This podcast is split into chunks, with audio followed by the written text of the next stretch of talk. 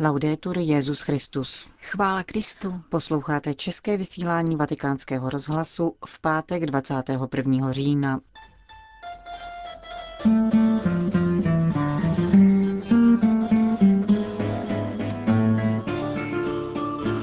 Jednota církve roste pokorou, mírností a trpělivostí, kázal dnes papež František v kapli domu svaté Marty.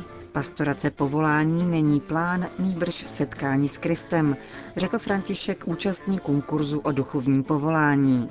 Formace mládeže je investicí do budoucnosti, připomenul Petru v nástupce členům nadace Jana Pavla II. Od mikrofonu přejí nerušený poslech Jana Gruberová a Johana Bronková. Zprávy vatikánského rozhlasu. Vatikán.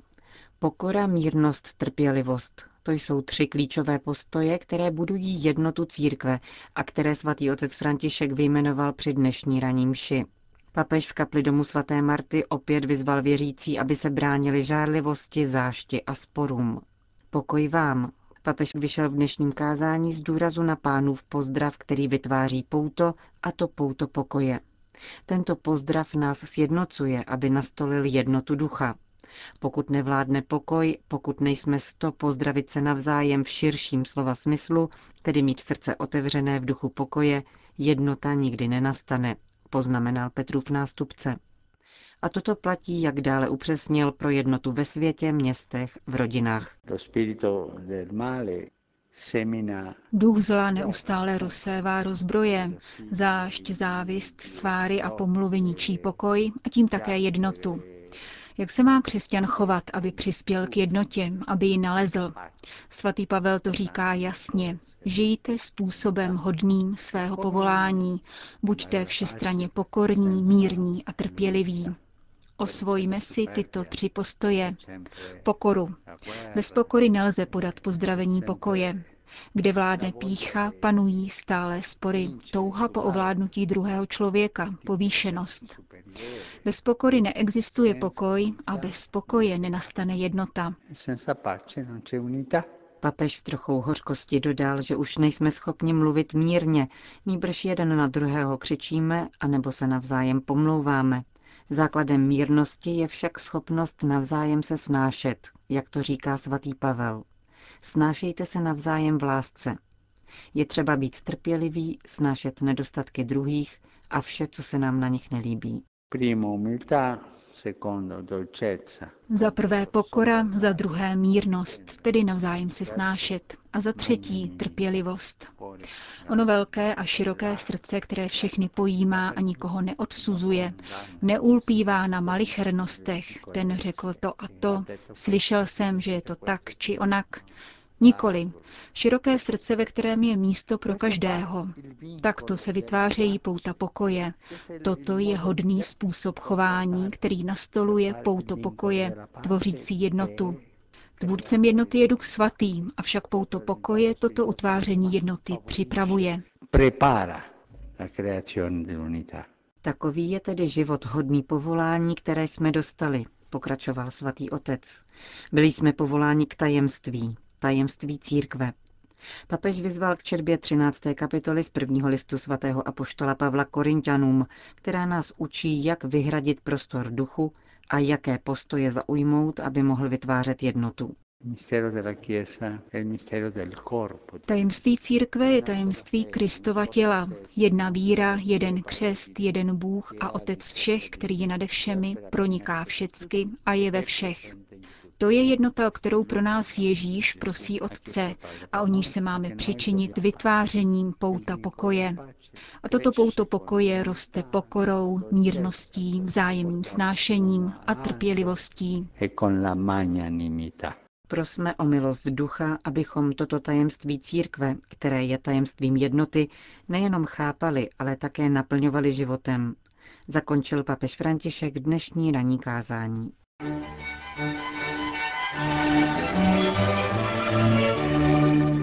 Vatikán. Papež František ve čtvrtek večer soukromně přijal nově zvoleného generálního představeného tovaristva Ježíšova otce Artura Sosu. Jednalo se o první setkání papeže jezuity s jeho venezuelským spolubratrem poté, co 36. generální kongregace minulou sobotu zvolila otce Sosu do čela řádu. V minulosti se nicméně nový generální představení tovaristva setkal s otcem Bergoliem již několikrát v Buenos Aires, když vedl jezuitské centrum sociálních studií v Caracasu. Oba dva se rovněž zúčastnili 33. generální kongregace řádu v roce 1983, kde byl otec Sosa ve svých 35 letech nejmladším účastníkem. V posledních dvou letech, kdy otec Sosa působil jako delegát pro jezuitské domy a díla v Římě, opakovaně přijímal papeže Františka při jeho návštěvách Papežské Gregoriánské univerzity, kostela jména Ježíš či Vatikánské observatoře v Castel Gandolfu. Vatikán. Pastorace povolání není jeden ze sektorů církevní činnosti, úřad v kurii ani vypracovávání projektů, nýbrž setkání s Kristem, řekl dnes papež František účastníkům kurzu o duchovním povolání, který zorganizovala Kongregace pro klérus.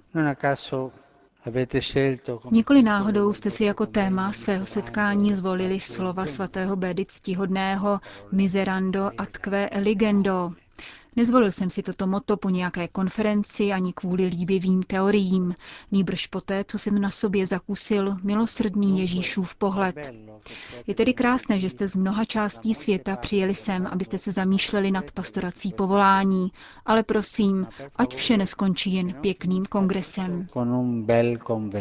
Pastorace povolání znamená naučit se Ježíšovu stylu, tedy procházet místy každodenního života, bez spěchu se zastavovat, s milosedenstvím hledět na bratry a přivádět je k setkání s Bohem Otcem, učil papež. Také v případě povolání Matouše narážíme na ty též detaily. Nejprve Ježíš vychází, aby kázal, potom vidí Lévyho, jak sedí v celnici a konečně jej povolává. Můžeme se zastavit u těchto tří slovest, která naznačují dynamiku jakékoliv pastorace povolání. Vycházet, vidět, povolávat. V souvislosti s vycházením požádal papež přítomné kněze a biskupy, aby byli skutečnými pastýři uprostřed lidu a naslouchali zejména mladým lidem, byť to vyžaduje hodně trpělivosti. Je smutné, poznamenal svatý otec, když kněz žije sám pro sebe, opevní se v bezpečí fary, zákristie nebo hrstky věrných. Druhé sloveso vidět sebou nese ticho a klid, pokračoval papež. Dnešní spěch a rychlé střídání podnětů, kterým jsme vystavováni, bohužel nevytvářejí prostor pro ono vnitřní ticho, kterým se rozléhá pánovo volání. Takové riziko hrozí rovněž našim společenstvím. Varoval papež a vyzval k neuspěchanému, hlubokému a zároveň bdělému a pozornému pohledu, který má doprovázet rozlišování povolání. E Zejména u kněžských povolání a při vstupu do semináře vás prosím o rozlišování v pravdě, o pohled rozvážný a ostražitý, který se střeží lehkomyslnosti a povrchnosti. Zejména bratrům biskupům radím k bdělosti a opatrnosti, Církev a svět potřebují zralé a vyrovnané kněze, nebo jácné a velkorysé pastýře, kteří jsou schopni stát lidem na blízku, naslouchat jim a projevovat milosrdenství. A konečně třetí sloveso, volat, které je typickým slovem křesťanského duchovního povolání. Ježíš nepronáší dlouhé projevy, nepředkládá program, jehož stoupenci se máme stát, nedělá proselitismus ani neposkytuje hotové odpovědi. Obrací se k Matoušovi a říká pouze, pojď za mnou.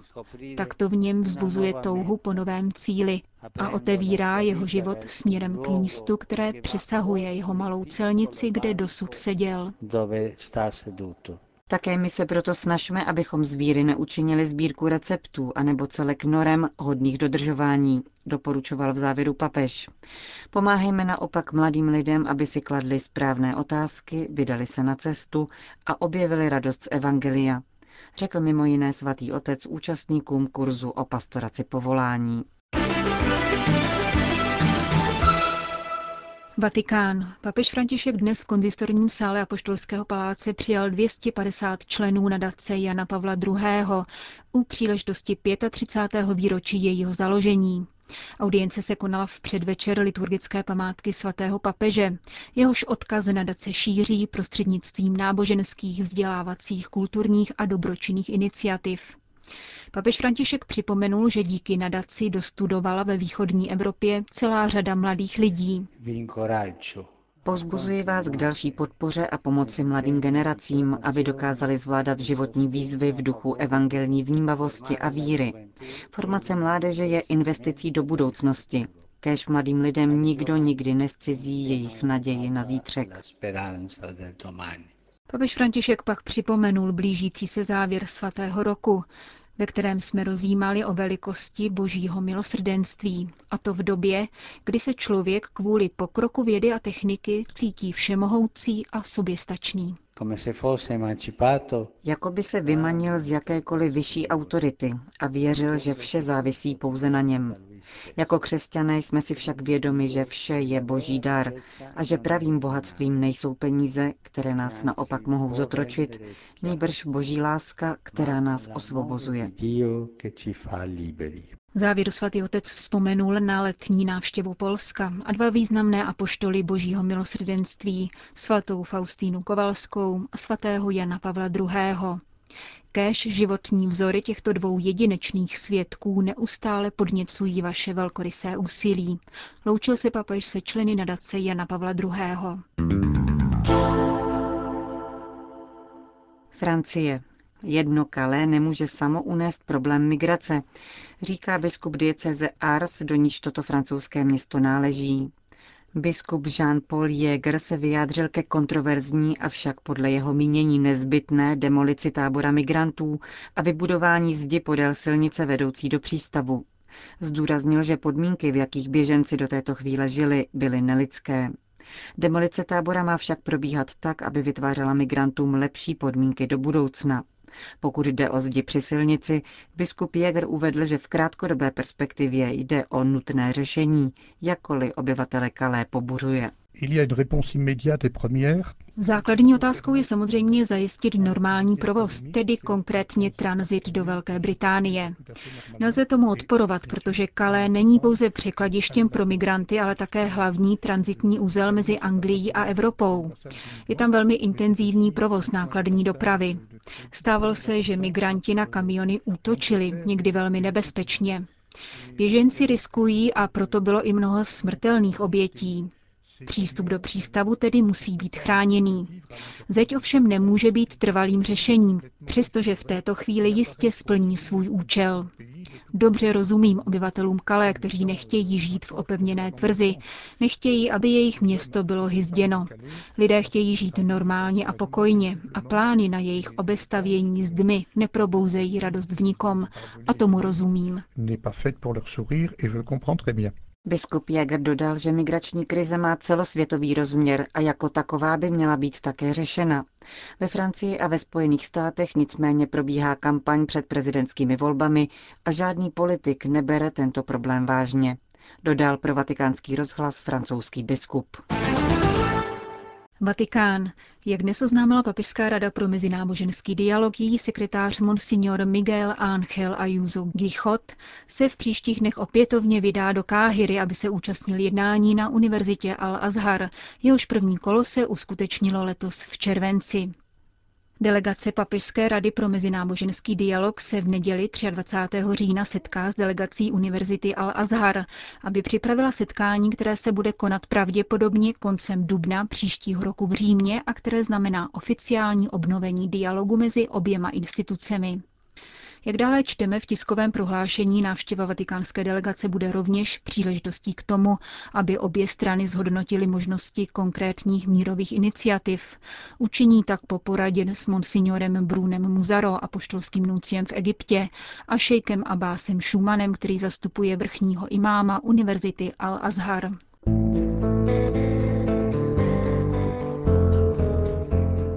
Končíme české vysílání vatikánského rozhlasu. Chvála Kristu. Laudetur Jezus Christus.